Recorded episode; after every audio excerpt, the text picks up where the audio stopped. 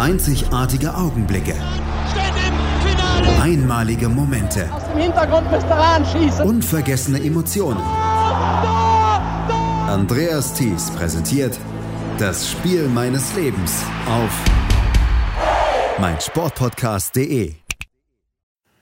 Seinen Verein kann man sich nicht aussuchen, der Verein sucht dich aus. Das schrieb Nick Hornby in seinem Roman Fever Pitch. Das mag auf sehr viele Fußballfans zutreffen. Auch sein anderes Zitat, ich verliebte mich in den Fußball, wie ich mich später in Frauen verlieben sollte, plötzlich, unerklärlich, unkritisch und ohne einen Gedanken an den Schmerz und die Zerrissenheit zu verschwenden, die damit verbunden sein würden. Das wird auf viele Fußballfans auch zutreffen. Aber auch im Fußball ist es manchmal wie in der Liebe. Manchmal muss man einen zweiten oder dritten Blick darauf werfen, um die Schönheit und die Zuneigung zu erkennen. Herzlich willkommen zu einer neuen Ausgabe von Das Spiel meines Lebens hier auf meinsportpodcast.de. Wenn ich Sie richtig verstanden habe, ist bei ihr die Liebe zu ihrem Lieblingsverein wirklich erst auf den zweiten Blick entstanden. Und Schuld war der 19. Mai 2011. Herzlich willkommen, Yvonne. Hallo. Yvonne, du bist äh, Fußballfan schon seit längerer Zeit, aber deinem Verein erst seit ungefähr zehn Jahren zugehörig fühlen. Habe ich das richtig verstanden? Äh, ja, jein, ja, ja. Im Großen und Ganzen ja. Wie bist du zum Fußball gekommen? Als, also wie bist du Fußballfan geworden? Ähm, ich hatte tatsächlich, glaube ich, gar keine andere Wahl, als Fußballfan zu werden, weil ich schon im Kinderwagen mit sonntags auf den Ascheplatz geschoben wurde. Ähm, mein Vater war sehr lange aktiver Spieler, später auch Trainer und meine Mutter hat mich dann mit auf den Fußballplatz genommen, als ich noch ganz klein war und später bin ich dann halt freiwillig mit und bin so quasi mit meinem Vater an der Seitenlinie dann auch aufgewachsen und so entstand eigentlich dann auch die Liebe zum Fußball, ohne dass ich irgendwie eine bewusste Wahl dazu gehabt hätte. Also es war also tatsächlich von, von Kind auf, beziehungsweise von den ganz kleinen Anfängen hast du dich für Fußball angefangen zu interessieren. Also nicht so dieses, ähm, dieser eine Verein hat dieses eine große Spiel, das habe ich zum ersten Mal im Fernsehen gesehen, sondern tatsächlich so von, von Kreisklasse bis zur Bundesliga hast du dich quasi hoch interessiert. Im Grunde ja, genau. Das also ich, ich wuchs halt damit auf und je älter ich wurde, umso mehr hat mein Vater mich dann auch mit einbezogen in viele Sachen. Also dann, ähm, also ich war immer Fan meines Vaters natürlich. Ja. Also was soll man als Kind auch anderes sein als Fan seines Vaters? Und als er dann später nicht mehr aktiv spielte, sondern Trainer wurde, dann ließ er mich auch teilhaben an seinen Trainingsplänen und erklärte mir immer, warum er Sachen macht und wie er sie macht und ja, so entstand also nicht nur die Liebe für das Spiel und das Zugucken, sondern auch für die ganzen Hintergründe, taktisch, strategisch und wenn auch da nicht auf dem höchsten Niveau, aber zumindest dann auch schon mal ein gewisser Einblick in das, was generell alles auch so dahinter steckt. Und wann hast du dich angefangen für, ich sage jetzt mal Sportschau beziehungsweise Premiere Schrägstrich Sky Übertragungen zu interessieren? Also die Bundesliga? Oh, das ist eine gute Frage. Ich habe schon immer natürlich Bundesliga mitbekommen. Also mein Vater ist, glaube ich, auch schon fast immer Gladbach-Fan. Mhm.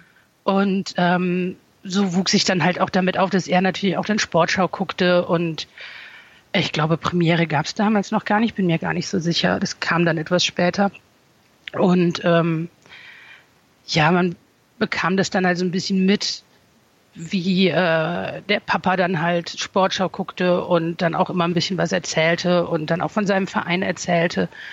Und dass ich das dann wirklich so bewusst mitbekommen habe, war so mit neun Jahren vielleicht, dass ich dann wirklich ähm, halt auch anfing, mich dann für einen Verein zu interessieren. Und dann fing das langsam an. Dann, ja, guckte man sich das ein bisschen deutlicher an. Ich habe dann äh, die WM 1990 sehr intensiv verfolgt äh, als Kind. Also ähm, damals auch noch tatsächlich nationalmannschaftsinteressiert, was ich heute tatsächlich gar nicht mehr so bin. Aber damals habe ich wirklich alles aufgesaugt, was irgendwie dann mit Fußball zu tun hatte. Wirklich sei es von unserem Dorfverein bis hin zur Nationalmannschaft. Mhm. Und es war so ein mehr oder weniger fließender Übergang. Und dann kam dann irgendwann tatsächlich auch der Moment, wo man äh, dann so seinen eigenen Verein hatte. Also mein Vater hat immer gesagt, ähm, Ja, also du kannst ja Fan von einem Verein werden, wie du möchtest. Da möchte ich dir natürlich jetzt nicht im Weg stehen. Ich möchte jetzt nicht unbedingt sagen, du musst jetzt Gladbach-Fan werden. Ja. Hauptsache, du Aber bist um nicht das Köln-Fan. festzuhalten, genau, wenn du Köln-Fan wirst, ziehst du aus und wirst enterbt. Also schon auf scherzhafter Basis natürlich, aber da wurden die Prioritäten halt schon ganz klar gesetzt. Ja. Und ähm, tatsächlich habe ich als ersten Verein ähm, eher einen Bezug zur Eintracht Frankfurt gehabt, damals zu Zeiten Jeboa, Okocha und so weiter, weil es wirklich schöner Fußball war, der gespielt wurde. Ja. Ähm, habe das auch dann bewusster verfolgt. Es gab dann Stadionbesuche mit meinem Papa, damals noch auf dem Bökelberg in Gladbach, wenn Gladbach gegen Frankfurt gespielt hat. Und meistens hat Gladbach nicht ganz so gut abgeschnitten, was ich natürlich auf der einen Seite gut fand, weil ich ja Frankfurt ganz gut fand. Auf der anderen Seite war es halt schade, meinen Vater dann immer öfter so ein bisschen enttäuscht zu sehen. Ähm, aber da tatsächlich kam dann auch schon so ein bisschen diese Bökelberg-Stimmung mit rein, was äh, bin ich unendlich dankbar für heute noch, dass ich das er, also erleben konnte, weil Bökelberg, ich meine, es ist schon ein bisschen Kult, was da ja alles so passiert ist, ne? Und Frankfurt ist es aber Spoiler nicht geblieben, überraschenderweise. Ich meine, wer mich kennt, weiß das. Von daher. Ja, aber war das so, so ein ganz kleines bisschen Rebellion dann gegen deinen Vater, weil du hast eben gesagt, das war ähm, dein Vater war dann auch Vorbild, gerade was was Fußball anging, aber beim Lieblingsverein wolltest du nicht mit ihm mitgehen? Es war so eine Mischung aus beidem, glaube ich. Also ein bisschen Trotz. Ja. Also vielleicht auch so dieses, ähm, was man so als vorpubertär irgendwie dann halt auch machen möchte, so dieses sich ein bisschen lösen wollen. Und ich habe halt so viel Zeit mit meinem Vater verbracht mit Fußball und ähm, wollte dann vielleicht tatsächlich auch einen eigenen Weg gehen, mich so ein bisschen loslösen ähm, und habe dann halt auch geguckt, so nee, nicht Gladbach, was gibt's denn da sonst noch tatsächlich, was wirklich gut ist oder was mir Spaß macht und wie gesagt, Frankfurt hatte zu der Zeit eine wirklich, wirklich gute Zeit. Also die Zeugen Jeboas, man erinnert sich vielleicht Natürlich. und so. Und ach, damals auch noch mit Andreas Möller und so weiter. Also eigentlich eine ganz interessante, äh, einen ganz interessanten Kader, den sie damals hatten. Und sie spielten ja auch guten Fußball. Also Okocha zuzugucken und Jeboa zuzugucken hat halt wirklich Spaß gemacht. Und deswegen war es, glaube ich, eher auch so eine Mischung wirklich aus beidem, dass mir das äh, Fußballerisch von Frankfurt sehr gut gefallen hat und ähm, halt auch so ein Stück weit so die Rebellion des frühen Teenagers. Ja. Ähm, warst du denn auch mal im Waldstadion? Hast du das auch mitbekommen oder ist das, äh, hat das nicht geklappt? Das hat wirklich leider nicht geklappt und ich war zu der Zeit ja auch noch relativ jung und da wollte ähm, mein Vater auch nicht unbedingt so elendig lange Autofahrten mit mir dann unbedingt machen und wollte dann auch lieber in ein Stadion, was er selber kennt, wo er genau wusste, was uns erwartet und, ähm, und wollte halt auch wissen, dass ich in meinen jüngeren Jahren auch sicher bin und das Gefühl hatte er beim Bökelberg. Und er wollte mir mit Sicherheit auch einfach diese Gladbach-Atmosphäre näher bringen und hat da vielleicht auch so ein Stück weit Überzeugungsarbeit leisten wollen, dass ich vielleicht beim falschen Verein gelandet bin. Also die Stadionbesuche beim Bökelberg waren schon recht regelmäßig dann. Ja, was heißt recht regelmäßig? Ähm, es war nicht immer unbedingt möglich, Tickets zu bekommen, wann wir das bekommen wollten. Auch mhm. es ist halt von der Autofahrt dorthin immer ein bisschen unangenehm. Ähm, aber wir waren, also in den Jahren, wo ich mich für Frankfurt interessiert habe, waren wir immer am Bökelberg, wenn Gladbach zu Hause gegen Frankfurt gespielt hat. Ja. Ähm, der Umzug ist dann ja auch irgendwann erfolgt im, im Zuge der WM 2006 vom alten Bökelberg in den neuen Borussia Park. Wie hast du den damals aufgenommen? Damals warst du dann anscheinend noch nicht Fan, beziehungsweise hast noch nicht gemerkt, dass dir, dass das Herz eigentlich äh, Borussia Mönchengladbach gehört. Richtig, ich habe ähm, habe das alles am Rande immer mitbekommen. Also über all die Jahre, egal für welchen äh, Verein mein Herz geschlagen hat oder ob ich mich überhaupt für Fußball interessiert habe, weil ich hatte zwischendurch auch Phasen, wo ich Fußball fast gar nicht mitbekommen habe. Und das war tatsächlich auch so die Zeit, wo der ganze Umzug dann stattfand zum Borussia Park und so, da hatte ich eher wenig Bezug zum Fußball, habe es aber durch meinen Vater mitbekommen, der auch beim ersten Spiel im Borussia Park ähm, selbst zu Gast war, also im Stadion war und der erstmal ganz ordentlich fluchte, weil er, glaube ich, fast die komplette erste Halbzeit verpasst hat, weil die Parksituation so furchtbar war. Und also der erste Eindruck vom Borussia Park war nicht der beste. Ja. Und äh, hat aber deutlich dazu gewonnen in den letzten Jahren, muss man sagen. Und ähm, jetzt so im Nachhinein, mm, wenn man halt auch so jetzt ein bisschen älter ist und wenn man sich ein bisschen mehr mit dem äh, Verein beschäftigt, merkt man ja auch so, was dies was das überhaupt bedeutet für so einen relativ kleinen Verein wie Borussia Mönchengladbach, so ein Stadion dahin zu bauen und nicht fremdfinanziert und den eigenen, also wirklich noch den eigenen Namen da dran zu haben und alles ist, wird einem halt erst später alles so bewusst, wenn man sieht, was da in dem Verein alles passiert ist in den letzten Jahren. Und da ist der Borussia Park auch eine sehr, sehr wichtige, ja, ein sehr wichtiger Eckpfeiler in der gesamten Entwicklung des Vereins. Ähm, wie häufig bist du heute im Stadion? Das ist unterschiedlich. Im Moment offensichtlich, ja, ne, kein Thema. Ähm, es ist tatsächlich unterschiedlich aufgrund, wie gesagt, auch mit den Fahrten dorthin. Also Winterspiele eher weniger. Ich versuche aber tatsächlich immer dann, wenn es in die Frühling- und Sommerzeit geht, möglichst häufig da zu sein wie es dann halt auch finanziell passt, wie es von den Tickets passt und äh, ja, von der Attraktivität des Spiels passt.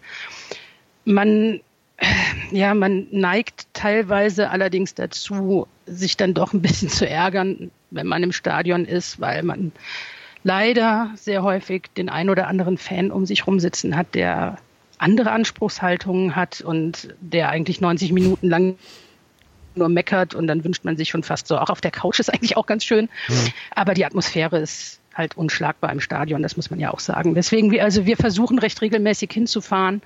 Und ich hatte bis jetzt ähm, nur ein einziges Spiel im Borussia Park, was ich ohne meinen Vater geguckt habe. Und ansonsten ist es halt so eine gemeinschaftliche Tradition eigentlich. Also ich habe das richtig verstanden, dein Herz gehörte zum Teil eher Frankfurt zwischendurch, aber du hast die, ähm, du hast die Geschicke von Borussia Mönchengladbach immer mit Sympathie verfolgt. Habe ich das richtig verstanden? Mit deutlicher Sympathie, ja, weil allein schon durch meinen Vater, ähm, weil er halt trotzdem ja immer doch irgendwie ja halt auch mein Vorbild war. Ich war halt ja auch noch klein, ne? Und Papa ist dann immer so ein Vorbild. Mhm oder für die meisten Töchter zumindest ist Papa halt dann doch ein Vorbild. Und da kriegt man das schon mit. Und ähm, ich habe mich so ein bisschen mit dem Verein beschäftigt, weil das natürlich dann halt auch ein, ein Gesprächsthema war, worüber ich mit meinem Vater reden konnte, mhm.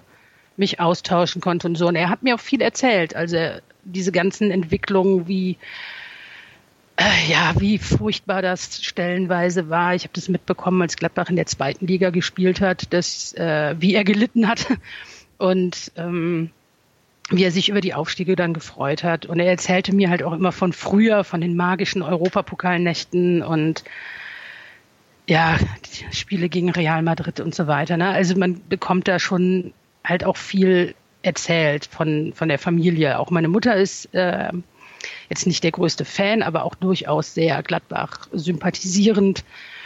Und dadurch blieb es eigentlich gar nicht also es blieb gar keine Möglichkeit, dem Ganzen zu entgehen, vom, äh, dass man was mitbekommen hat. Und von allem, wie mein Vater darüber erzählt hat oder wie auch meine Mutter von den Zeiten früher erzählt hat, konnte ich auch eigentlich gar nicht anders, als wirklich Sympathien für diesen Verein zu haben. Ja. Stellenweise ein bisschen Mitleid, weil viele Dinge echt mies gelaufen sind und nicht so optimal ähm, abgewickelt wurden. Also, hm, ja, es gab halt auch echt schwierige Zeiten in dem Verein, aber die Sympathien waren immer da und es gab halt zwischendurch auch eine Zeit, wo ich mich wirklich dann, da sagte ich ja eben schon fast gar nicht für Fußball interessiert habe.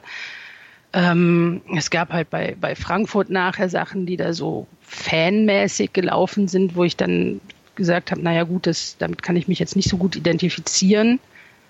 Ähm, da möchte ich eigentlich jetzt kein Teil davon sein weil ich das halt einfach echt nicht gut finde, was da gerade passiert. Und dann habe ich mich eine ganze Weile überhaupt nicht so viel mit äh, Bundesliga-Fußball beschäftigt. Ja. Ähm. Und äh, ja. Nee, erzähl ruhig weiter, bitte.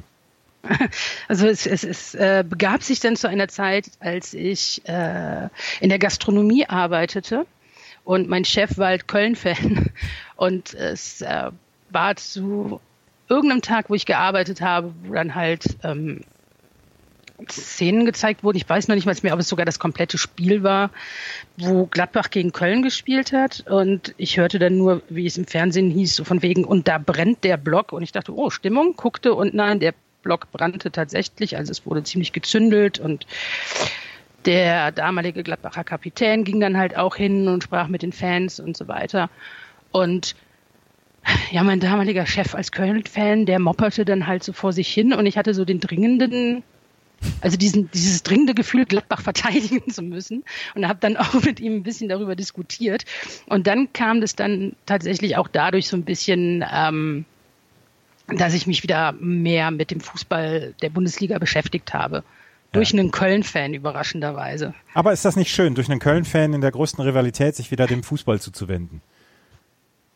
Irgendwie schon. Also ich glaube auch, dass, also ich war nie wirklich jemand, der gesagt hat, ich, also gut, ich, ja, ich habe jetzt keine allzu großen Sympathien für den FC, aber ich finde die jetzt auch nicht so, ich muss da jetzt keine Parolen brüllen oder sowas. Ne? Also ein bisschen sticheln ist wichtig, gehört dazu, aber sich da gegenseitig auf die Nase hauen oder sowas, da kann ich immer noch nichts abgewinnen. Das braucht kein Mensch, tatsächlich nicht. Ähm, bevor wir gleich über das Spiel deines Lebens sprechen, gerade noch deine Sympathie zum Baseball, weil äh, wir kennen einander jetzt auch schon ein bisschen länger und wir wissen beide, dass wir sehr große Baseball-Fans sind. Wie ist bei dir die Liebe zum Baseball entstanden? Das ist eigentlich eine Geschichte, damit könnten wir noch eine Sendung füllen, wenn du möchtest. Sehr gerne. ähm, es kam eigentlich dazu, dass äh, Bekannte, Schrägstrich Freunde von mir, öfter mal hier in der Nachbarstadt in Bonn zum Baseball waren und in der etwas größeren Nachbarstadt Köln zum Baseball gucken waren und immer mal meinten, ja, komm doch mal mit. Und ich dachte mir so, ja, nee, Baseball ist so langweilig, mhm. echt nicht. und irgendwann wurde ich tatsächlich überredet und bin mitgefahren nach Köln. Ähm, und ich fand diese Atmosphäre sehr nett, wobei man sagen muss, dass in Köln im, beim Bundesliga Baseball nicht allzu viele Zuschauer sind. Da sind halt auch einfach viel zu viele andere sportliche, also Sportvereine, die da Aufmerksamkeit auf sich ziehen. Aber ich fand die Atmosphäre sehr nett und ich habe dann ähm, auch Spieler kennengelernt und an dem Tag am 23. Juni 2018 war ich bei meinem ersten Baseballspiel und da hat es mich dann auch gepackt. Allerdings blieb ich erstmal bei Köln und kam dann irgendwie ne, letzte Saison zum nächstliegenden, nämlich Bonn. Ja, und seitdem, den Capitals. seitdem gehört dein Herz auch zum Teil dem Baseball. Zu einem großen Teil, zu einem sehr großen Teil, genau. Ist ja auch. Ist Aber ja wie auch gesagt, ich glaube, da können wir eine andere, noch eine eigene Sendung mal irgendwann gerne zu machen. Ist ja auch ein geiler Sport. Da hast du in mir den größten Fürsprecher auf jeden Fall. Ähm, wir sprechen gleich über das Spiel deines Lebens. Das ist nämlich am 19.05.2011 passiert und wie es dazu gekommen ist, wie das Spiel abgelaufen ist, darüber sprechen wir gleich hier bei Das Spiel meines Lebens auf meinen Sportpodcast.de. Schatz, ich bin neu verliebt. Was? Da drüben. Das ist er. Aber das ist ein Auto. Ja, eben. Mit ihm habe ich alles richtig gemacht. Wunschauto einfach kaufen, verkaufen oder leasen. Bei Autoscout24. Alles richtig gemacht. Hey, Malte Asmus von meinsportpodcast.de hier. Ab März geht's weiter mit unseren 100 Fußballlegenden. Staffel 4 bereits. Freut euch auf Zlatan Ibrahimovic, Michel Platini, Cesar Luis Minotti, Paolo Maldini, um nur mal vier zu nennen. Und bis wir mit der vierten Staffel kommen, hört doch einfach noch mal rein in die bisherigen drei Staffeln. Ronaldinho, Sepp Meyer, Gary Lineker, Lothar Matthäus und viele weitere warten da auf euch. 100 Fußballlegenden. Jetzt überall, wo es Podcasts gibt. Yvonne ist heute mein Gast und sie ist Gladbach-Fan und das jetzt seit zehn Jahren. Sie hat sich den Verein nicht von Anfang an ausgesucht. Sie ist erst über die Station Frankfurt dann nach Gladbach gekommen. Das, ähm, ja, das passiert, sowas passiert. Äh, die Liebe auf den zweiten Blick. Ähm, wie hast du die Saison 2010, 2011 von Borussia Mönchengladbach in Erinnerung? Ich habe es jetzt nochmal nachgeguckt. Michael Fronzek war am Anfang der Trainer und ähm, wir müssen nicht mit allem übereinstimmen, aber wir können, glaube ich, sagen, Michael Fronzek war nicht der erfolgreichste Trainer in der Geschichte von Borussia Mönchengladbach. Ja, da könntest du recht haben. Also die Saison fing ja eigentlich ganz gut an. Ich glaube, das erste Spiel müsste gegen Leverkusen gewesen sein und wurde souverän sehr sehr äh, deutlich gewonnen. Ich glaube, es war, lass mich nicht lügen, 6-3. Ja, ich glaube, es war 6-3 oder sowas. Auf jeden Fall starkes Spiel. Mhm. Äh, es, es, war aber tatsächlich der zweite Spieltag. Ich habe gelogen. Ähm, und äh, da war noch alles gut. Man dachte, Mensch, Gladbach, gute Mannschaft. Reus, also damals Reus, das große Talent. Alle Hoffnung lag auf Reus. Man hatte generell relativ ja, vielversprechende Spieler. Und ähm, ja, dann irgendwie überschlugen sich die Ereignisse. Also man verlor dann das nächste Spiel zu Hause 0 zu 4 gegen ausgerechnet Eintracht Frankfurt. Ja.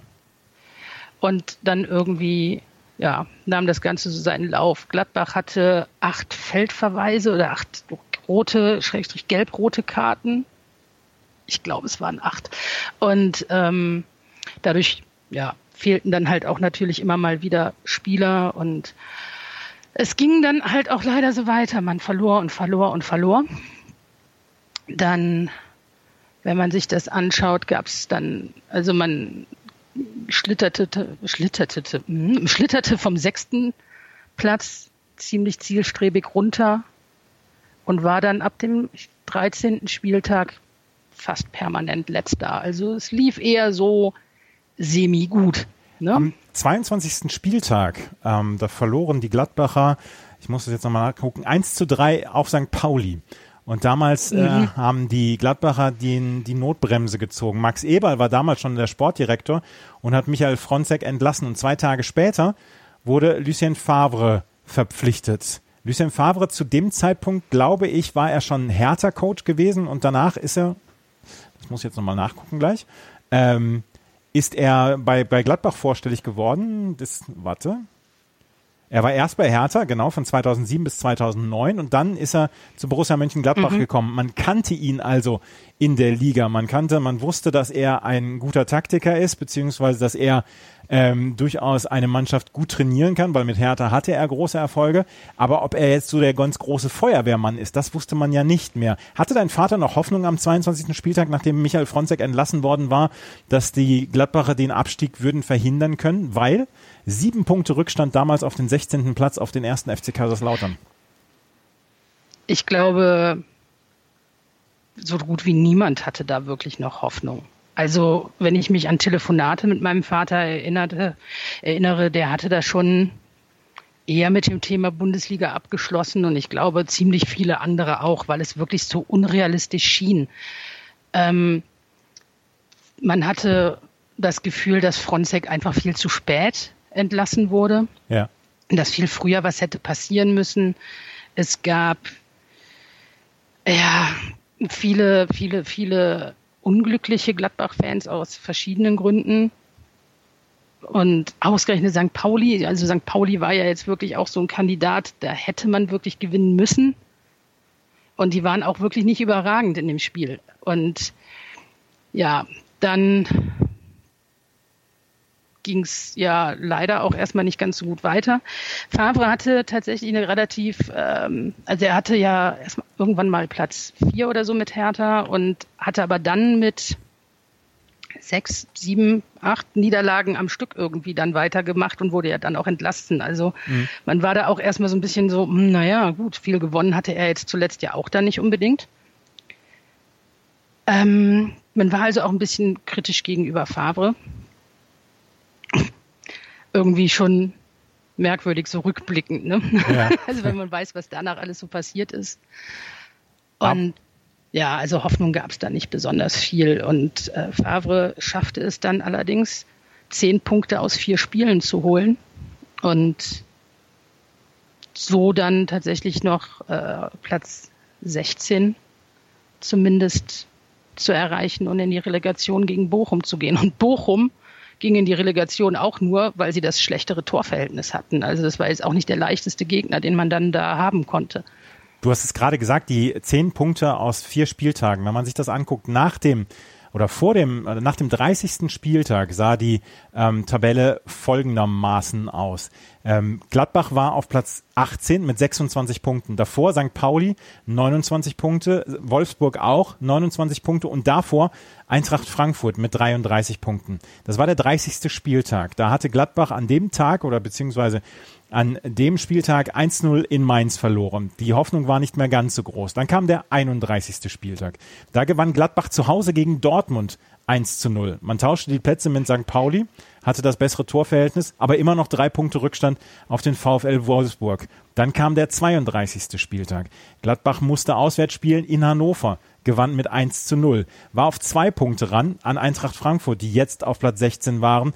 St. Pauli war weiterhin mit 29 Punkten auf dem letzten Platz. Der 33. Spieltag war dann ähm, ein Heimspiel gegen Freiburg mit 2 zu 0. Auf einmal war Gladbach auf dem 16. Platz. Und am 34. Spieltag reichte den Gladbachern ein 1 zu 1 in Hamburg beim HSV.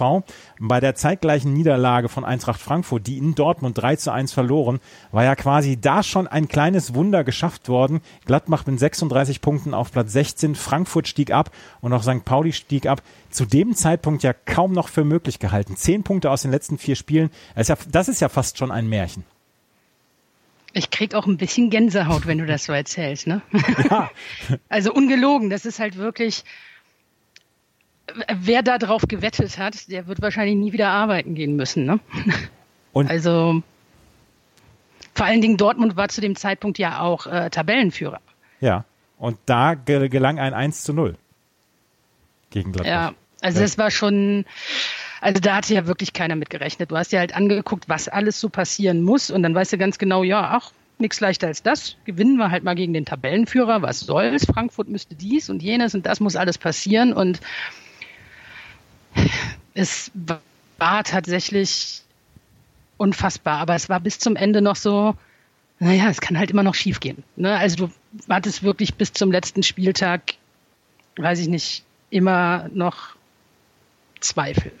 Ja, wenn man sich das anguckt, ihr habt dann äh, an den letzten drei Spieltagen oder die drei Siege habt ihr unter anderem gegen Dortmund, die am Ende Meister geworden sind mit 75 Punkten, ganz klar sieben Punkte vor Bayer Leverkusen. Ihr habt gegen Hannover drei Punkte geholt. Hannover damals auf Platz vier eingelaufen in der äh, Bundesliga mit 60 Punkten damals unter Mirko Slomka diese starke Saison. Und ihr habt gegen den am Ende Tabellen neunten SC Freiburg gewonnen. Das waren diese drei Siege und dann der Punkt beim HSV, die am Ende Achter geworden sind. Das war also nicht gegen direkte Gegner oder was, gegen alle Gegner, die in irgendeiner Weise noch ähm, Ziele hatten und die vor allen Dingen große Ziele hatten. Dortmund, Hannover, ähm, Freiburg dann ja auch, die wollten eventuell sogar ähm, international spielen.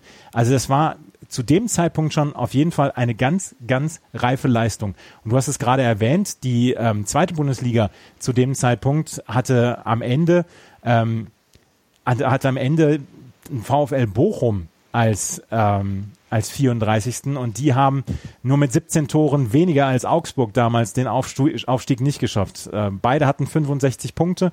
Und ähm, die Bochumer hatten ein schlechteres Torverhältnis und Augsburg ist hochgegangen, zusammen mit Hertha damals.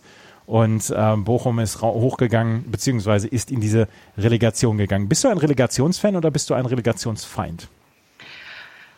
In dem Fall, in dem Jahr fand ich Relegation eigentlich. Ganz geil.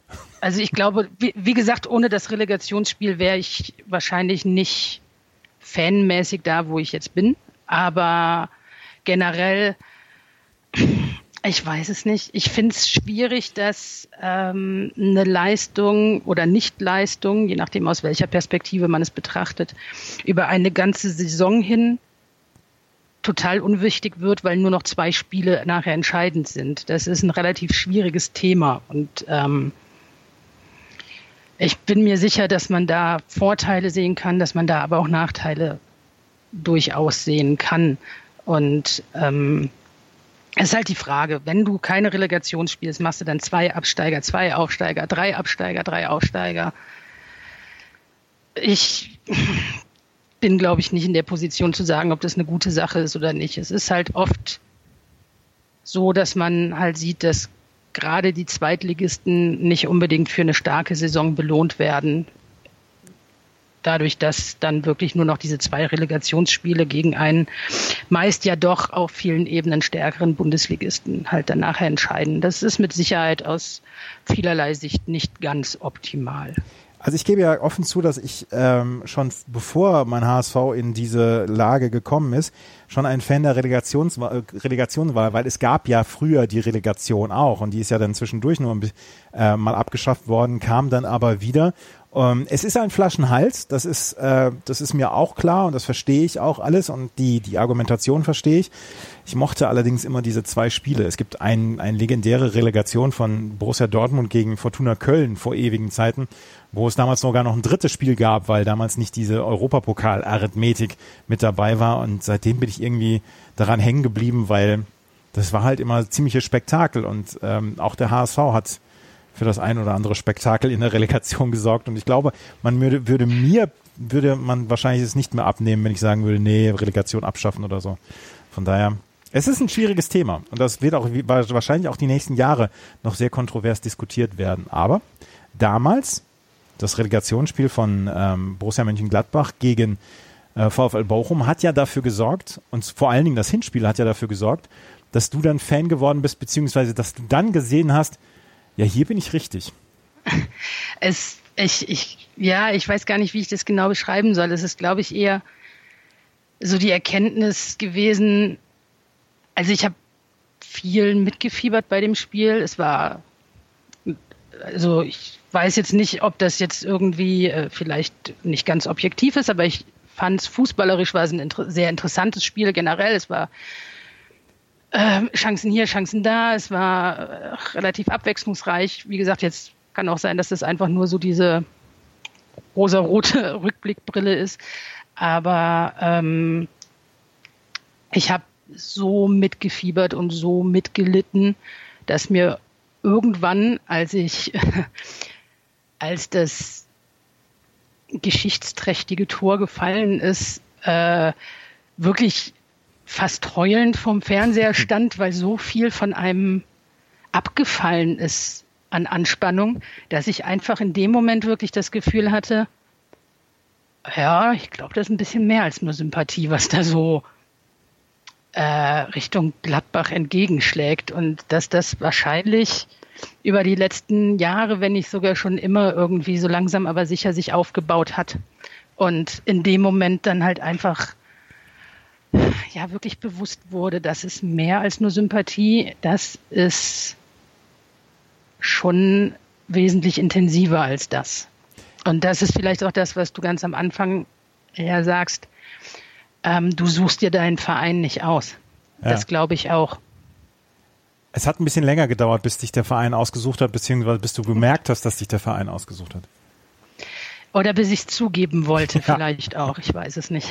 Ja. Ähm, wie hast du das Spiel denn verfolgt? Oder wo? Warst, du warst nicht im Stadion? Ich war nicht im Stadion. Nee, nee, also mein Vater und ich, wir waren beide nicht im Stadion. Wir haben jeder bei sich zu Hause das Spiel geguckt und nach dem Spiel total aufgelöst miteinander telefoniert. Und äh, ich glaube, für meinen Vater war das noch viel interessanterer oder emotionalerer Moment, weil, äh, also jetzt rückblickend wahrscheinlich, weil nicht nur sein Verein da gerade einen ganz wichtigen Schritt gemacht hat in dem Hinspiel, sondern seine Tochter auch endlich mal zur Vernunft gekommen ist und sich für den richtigen Verein entschieden hat.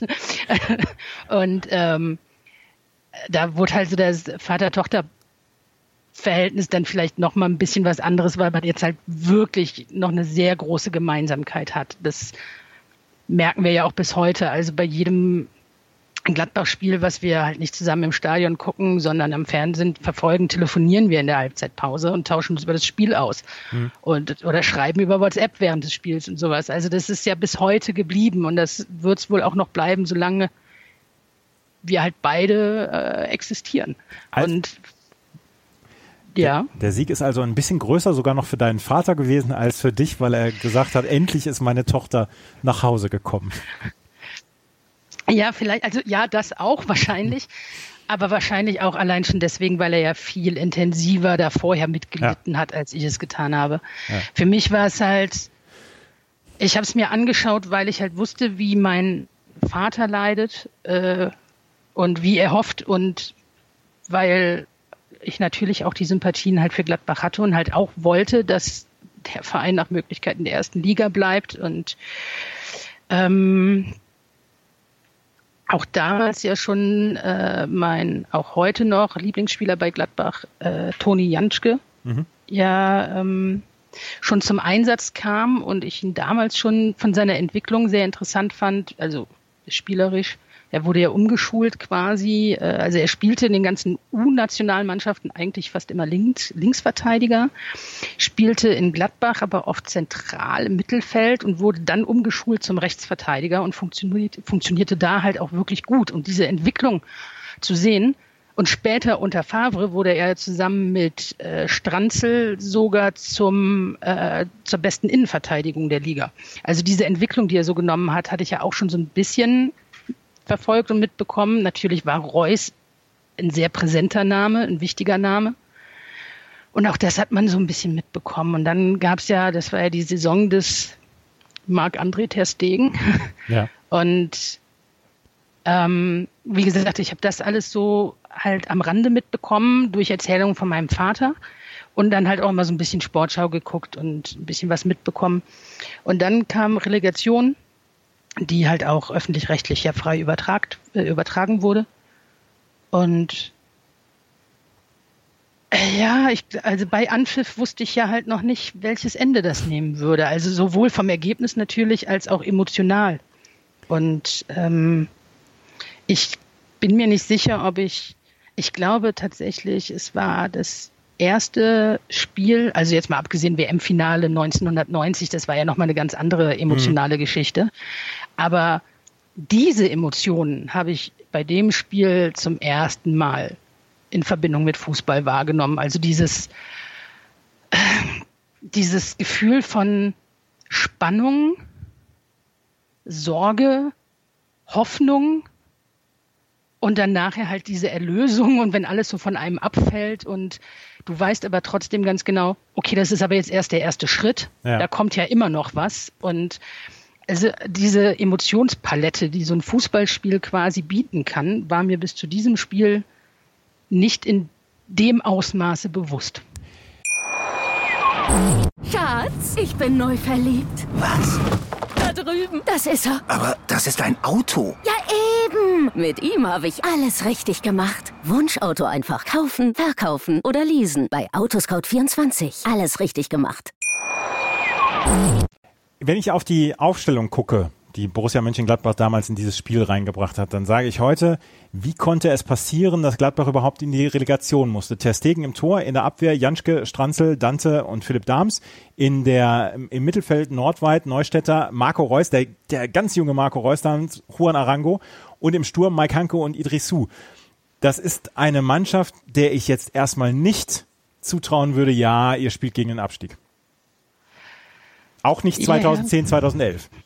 Ja, das ist richtig. Es gab da aber ja, also Testegen, das ist ja eine eigene Geschichte, wie das dann irgendwann passiert. Also einen 18-jährigen Testegen da reinzuwerfen, war halt wirklich, wird schon schief gehen, mach mal. Mhm. Also da gab es diverse andere Geschichten, auch um äh, Bailey drumrum und so weiter. Und Heimi, also Heimeroth, der ein ganz, ganz, ganz, ganz toller Mensch ist, aber halt nie ein Weltklasse-Torhüter sein würde. Das wusste man. Also er hat viel getan, viel Gutes getan, definitiv. Aber im Vergleich zu Testegen natürlich, naja, ne, das sind schon andere Welten oder halt auch, wie gesagt, so ein Bailey hatte ja so ein paar unglückliche Momente. Ähm, Testegen dann reinzuwerfen in die Mannschaft war im Nachhinein nicht die schlechteste Idee, aber es war halt natürlich auch ein gewisses Risiko mit einem 18-Jährigen. Ähm, Stranzel ist ja auch erst im Winter gekommen. Also ja. der war ja auch noch äh, relativ neu dazu gekommen und es gab einige Kritiker, aber er hat ja deutlich gezeigt, was er so konnte. Und ja, Reus. Also einer allein kann es halt auch nicht immer regeln. Hanke hatte schlechte Momente, hatte aber auch definitiv sehr gute. Also er hatte jetzt bei der in, in den Relegationshinspiel äh, hatte er tatsächlich einen ziemlich guten Tag auch mal. Neustädter war immer sehr, sehr äh, ja, umstritten. Und wie gesagt, wir hatten ja auch tatsächlich relativ viele Platzverweise immer mal wieder. Ne? Also wir hatten äh, nicht immer die beste Mannschaft auf dem Platz, aber es gab durchaus viele Momente, wo man sich mit Sicherheit fragen konnte, wie kann das eigentlich passieren? Gerade vor allen Dingen, wenn du, wie gesagt, am Anfang 6 zu 3 in Leverkusen gewinnst. Und ähm, es gibt ein Buch von Yannick Sorgatz, das da eigentlich sehr, sehr viel zu beschreibt, wie ja. das abgelaufen ist. Also er hat paar Bücher dazu geschrieben. Wer sich mit Gladbach befassen möchte oder da so ein bisschen das mitbekommen möchte, wie das wirklich abgelaufen ist aus Sicht eines Fans, der da sehr, sehr nah dran war, kann sich das oder sollte sich das mit Sicherheit auch mal aus der Sicht von Yannick durchlesen, weil es ist nicht nur gut geschrieben, sondern halt auch die gesamte Saison, wie das eigentlich dazu kommen konnte und so weiter. Und der kann das mit Sicherheit alles besser erklären, als ich das hier kann. Er ist aber nicht Gast bei das Spiel meines Lebens, sondern du. das von, ist richtig. Trotzdem möchte ich da keine fremden Lorbeeren irgendwie äh, abgreifen, weil das kann er tatsächlich wirklich besser darstellen als ich. Die ähm, Bochumer setzten dagegen Andreas Lute im Tor, über den gleich noch zu sprechen sein wird. Mhm. Marcel Maltritz in der Innenverteidigung mit Anta Yahir aus Czolek und Koplin auf den Außen. Johansson als defensiver Mittelfeldspieler, Christoph Dabrowski, Fatih Toski dann auf den Außen, Korkmaz und Freier offensiv außen und Aydin im Sturm. Der wurde dann in der Halbzeit ausgewechselt für John These. Das ist das Spiel, in dem ihr, in dem Gladbach Andreas Lute berühmt gemacht hat, oder? ja, Lute hat sich da auch ganz gut selbst berühmt gemacht. Ja. Der war schon echt nervig, du Achtung. Ich habe mir diese Zusammenfassungen angeguckt und diese Zusammenfassungen waren eine Aneinanderreihung an sensationellen Lute-Paraden. Ja, es war wirklich sehr nervig. Also, ähm, Gut, wir hatten in, nach 45 Sekunden hatten wir die erste Großchance, wo Lute noch nicht mal irgendwie integriert war, weil Janschke eine wunderschöne Vorarbeit leistete und Arango dann übers Tor köpfte. Mhm.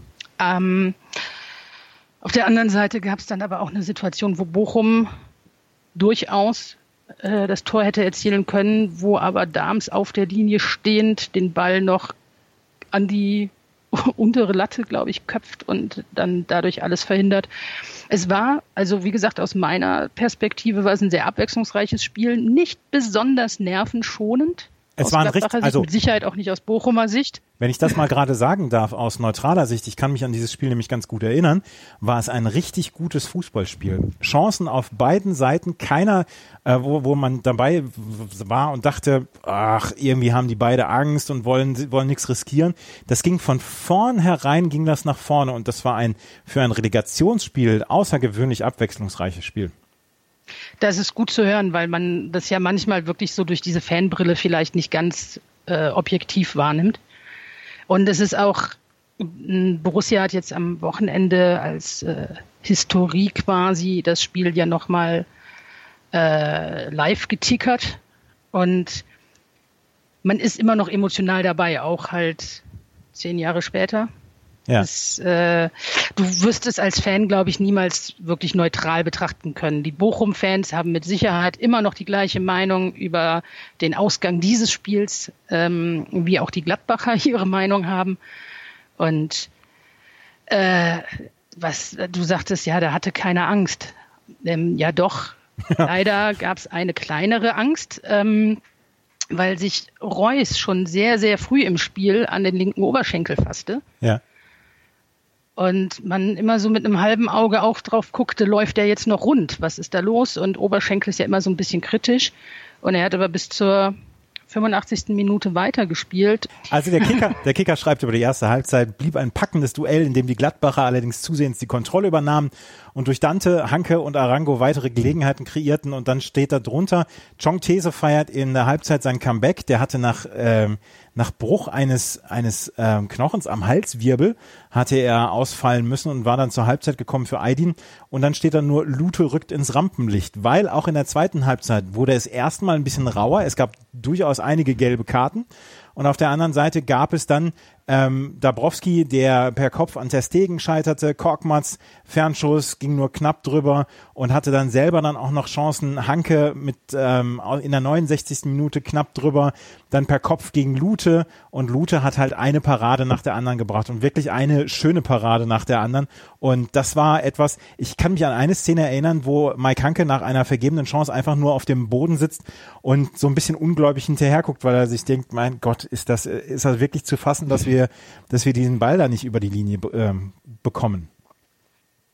Und so muss es dir dann ja auch gegangen sein, dass du gedacht hast, warum, warum kriegen wir das nicht hin? Ja, sagen wir, ich habe nicht viele Teile des Spiels sitzend verbracht. Und auch gerne mal mit dem, mit dem also, Kissen vorm, vorm Gesicht? Ja, ach, da war vieles. Da war ein äh, durch das Wohnzimmer geworfenes Sofakissen. da äh, wild durchs Wohnzimmer äh, auf und ab tigernd, unflätig vor mich hinschimpfend. Und äh, ja, ach, das war, ach, ich weiß es nicht. Es war wirklich echt teilweise sehr zum Verzweifeln. Aber Bochum hat es halt auch defensiv echt gut gemacht, muss man den ja auch lassen. Ne? Also das war, die haben es einem da nicht leicht gemacht.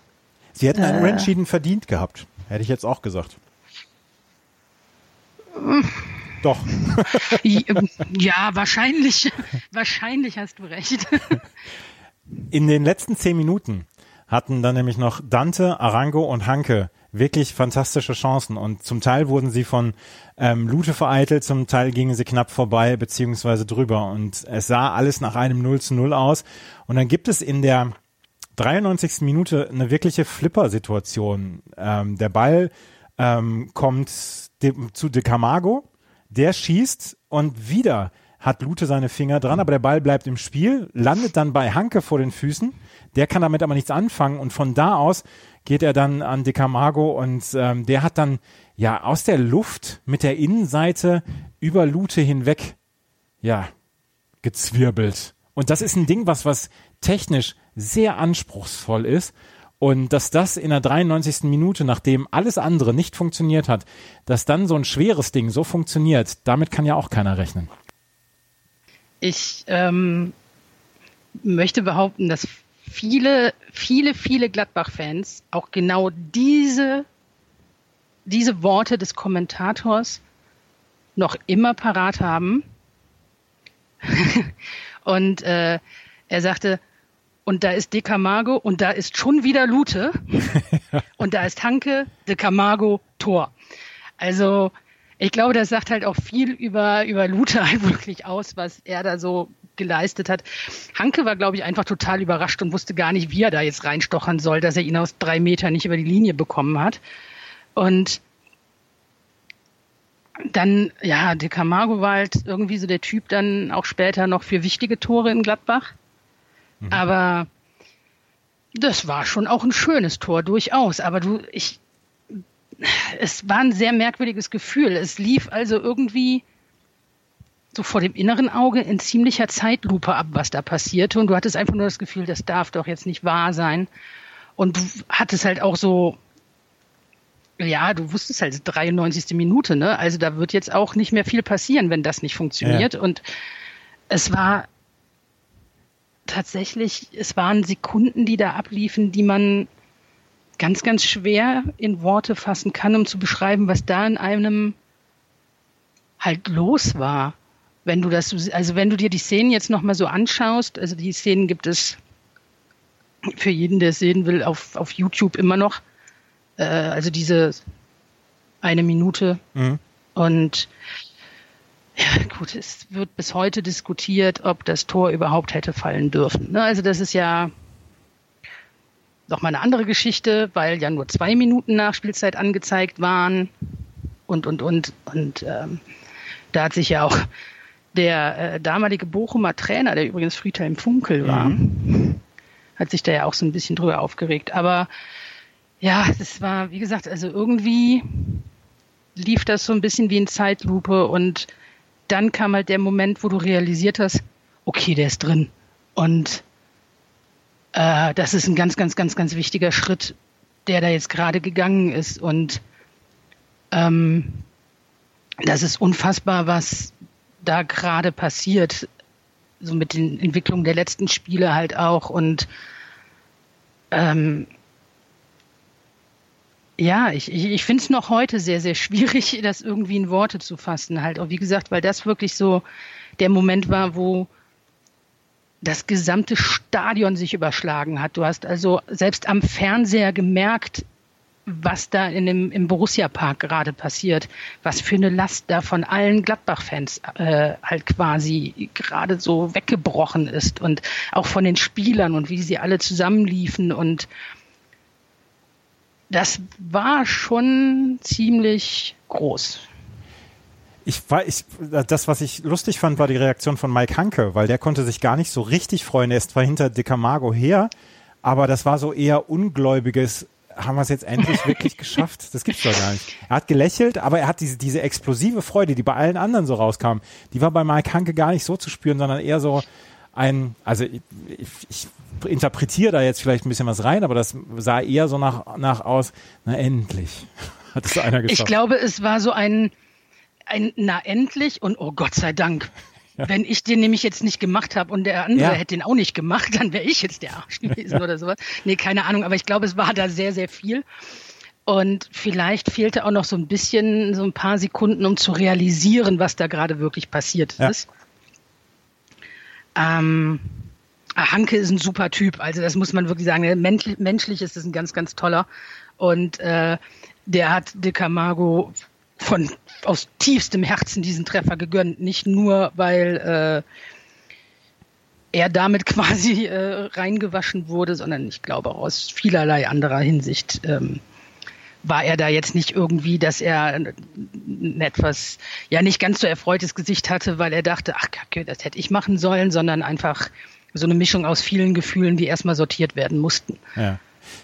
Das war das 1 zu 0. Das Rückspiel ein paar Tage später ging dann 1 zu 1 aus, weil Reus in der 72. Minute damals das 1 zu 1 machen konnte, nachdem Nordweit durch ein Eigentor Bochum in Führung gebracht hatte. Und auch dort war mhm. dann die Spannung dann abgefallen. Ähm, das war für dich der Moment, beziehungsweise das Hinspiel war der für dich der Moment, an dem die Liebe für ähm, für Borussia Mönchengladbach richtig groß geworden ist, beziehungsweise voll entflammt ist und hat bis, sich bis heute nicht geändert. Das ist richtig. Es gibt einfach, es, es gibt wirklich so Szenen aus diesen, aus diesen Spielen, die sich, glaube ich, auf Lebzeit irgendwie eingebrannt haben werden.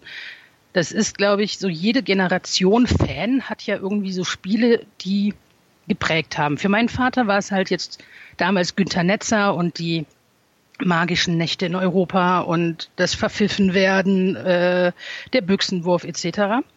Und für mich war es halt witzigerweise die Relegation. Und ähm, ich, es, es gibt vielleicht nicht allzu viele, die sagen können, ich habe meine Liebe zu einem Verein entdeckt, als es dem Verein echt schlecht ging. Mhm. Ähm, also mich wird niemals jemand als Erfolgsfan bezeichnen können, würde ich mal behaupten. Ähm, und ja, die Liebe ist seither eigentlich eher stetig gewachsen, als dass es irgendwie ähm, abgeflacht ist. Also du hast natürlich auch mal Momente, wo du dann sauer bist, ne? Natürlich. Oder halt, ja, was heißt sauer? Also vielleicht auch eher dann manchmal ein bisschen enttäuscht, wo du dann so ein paar Sachen mitbekommst, die dich so ein bisschen ärgern und was weiß ich. Aber das ist ja, weiß ich nicht, so ist es in der Liebe, ne? Also auch wenn du ja in einer Beziehung bist mit einem Menschen, das läuft nicht immer rund, aber du liebst den Menschen und den, ne, Schrägstrich halt Verein, ja auch nicht nur trotz allem, was da so Negatives vielleicht schon mal passiert, sondern auch vielleicht ein bisschen gerade deswegen und gehst halt auch durch Höhen und Tiefen und ich bin so unfassbar dankbar dafür, dass ähm, ich dieses Erlebnis Relegation nicht mehr mitmachen musste seit diesem, seit dieser einen Woche damals im Mai. weil das emotional, also ich habe emotional sehr viel anderes mit Gladbach durchgemacht, äh, also jetzt Champions League, Europa League und so weiter. Das waren nochmal ganz andere Emotionen. Und ich muss ehrlich sagen, lieber ärgere ich mich so wie zuletzt, dass man dann halt auf die letzten Meter quasi den Champions League Platz verspielt, als dass ich dann nochmal irgendwie das erleben muss oder das mitbekommen muss, was, was in so einer Relegation passiert. Weil Relegation heißt ja halt nicht nur Relegation und du warst vielleicht in der Saison jetzt nicht ganz so gut, sondern es das heißt vor allen Dingen auch, dass da unheimlich viel am Verein hängt, was da, was so eine, so ein Abstieg im Zweifelsfall mit dem Verein machen kann, finanziell mhm. und so weiter. Und was gerade auch für einen kleineren Verein wie Gladbach mit Sicherheit ähm, dann auch schon mal ganz schön schief gehen kann. Ja. Und äh, auch da könnte ich jetzt wieder Fremdwerbung machen, aber ich verzichte mal drauf. ähm, aber es gibt halt, äh, es gab ja äh, auch Gespräche äh, über Finanzen in Gladbach etc. Und was andere Abstiegssituationen schon finanziell an diesem Verein gekratzt haben und was Gladbach die letzten Jahre einfach seit dieser Relegation, das ist ja eine unfassbare Geschichte, was da mit Gladbach dann passiert ist, was Favre in Gladbach gemacht hat, fußballerisch und du spielst in der einen Saison, spielst Relegation und kurz danach bist du plötzlich in der Champions League und oder in der Champions League Qualifikation und es ist alles so so surreal, was da irgendwie so passiert ist in der Zeit, ne? Und halt auch so die Hintergründe, die in Gladbach dann halt passiert sind, was da aufgebaut wurde. Mittlerweile hat dieser kleine Verein da ein, ein Hotel hingesetzt und was weiß ich nicht alles. Und das ist alles eigenfinanziert. Und ja, wenn man halt überlegt, was da genau das Gegenteil hätte passieren können, ist es schon ja, sehr beeindruckend, wie gesagt, diese Geschichte nach der Relegation. Ja, auf jeden Fall. Das war ein sehr, sehr schönes Schlusswort von dir, Yvonne. Vielen Dank für deine Erinnerung. Weißt du, was Nummer eins der deutschen Charts am 19.05.2011 war? Ähm, nein. On the Floor von Jennifer Lopez featuring Pitbull. Keine Ahnung, wie der Song okay. sich anhört. Und am 19.05.2011 okay. und am 19.05.2011 ist damals bei der Ergo Versicherungsgruppe der äh, Sexskandal während einer vier Jahre ähm, zurückliegenden Incentive-Reise nach Budapest bekannt geworden. Oh, ich erinnere mich. Ja, ich erinnere mich auch sehr gut. Das war auch am 19.05.2011, was hier so passiert ist. Das war Yvonne, mein Gast heute. Sie hat über das Spiel ihres Lebens ähm, vom 19. Mai 2011 gesprochen, dem Relegationshinspiel zwischen Gladbach und Bochum. Yvonne, das hat mir großen Spaß gemacht. Vielen Dank für deine Erinnerung. Ja, danke, dass ich darüber reden durfte. Sehr gerne. Wenn ihr ein Spiel eures Lebens habt, dann schreibt mein Sportpodcast.de an. Wir sprechen über jeden Sport, über jede Sportart. Das muss nicht Fußball sein. Wir haben auch schon über Baseball zum Beispiel hier gesprochen, über Tennis etc. Und ähm, dann könnt ihr auch mal wieder Gast hier bei das Spiel meines Lebens sein. Wenn euch das gefällt, was ich mache hier mit das Spiel meines Lebens, freue ich mich auch über Bewertungen und Rezensionen. Vielen Dank fürs Zuhören. Bis zum nächsten Mal. Auf Wiederhören. Schatz, ich bin neu verliebt. Was? Da drüben. Das ist er. Aber das ist ein Auto. Ja, eben. Mit ihm habe ich alles richtig gemacht. Wunschauto einfach kaufen, verkaufen oder leasen. Bei Autoscout24. Alles richtig gemacht. Hey, Malte Asmus von meinsportpodcast.de hier. Ab März geht's weiter mit unseren 100 Fußballlegenden. Staffel 4 bereits. Freut euch auf Zlatan Ibrahimovic, Michel Platini, Cesar Luis Minotti, Paolo Maldini, um nur mal vier zu nennen. Und bis wir mit der vierten Staffel kommen, hört doch einfach nochmal rein in die bisherigen drei Staffeln. Ronaldinho, Sepp Meyer, Gary Lineker, Lothar Matthäus und viele weitere warten da auf euch. 100 Fußballlegenden Jetzt. Überall, wo es Podcasts gibt. Einzigartige Augenblicke. Einmalige Momente. Aus dem Hintergrund müsst ihr anschießen. Unvergessene Emotionen. Andreas Thies präsentiert das Spiel meines Lebens auf meinsportpodcast.de. Schatz, ich bin neu verliebt. Was? Da drüben. Das ist er. Aber das ist ein Auto. Ja, eben. Mit ihm habe ich alles richtig gemacht. Wunschauto einfach kaufen, verkaufen oder leasen. Bei Autoscout24. Alles richtig gemacht.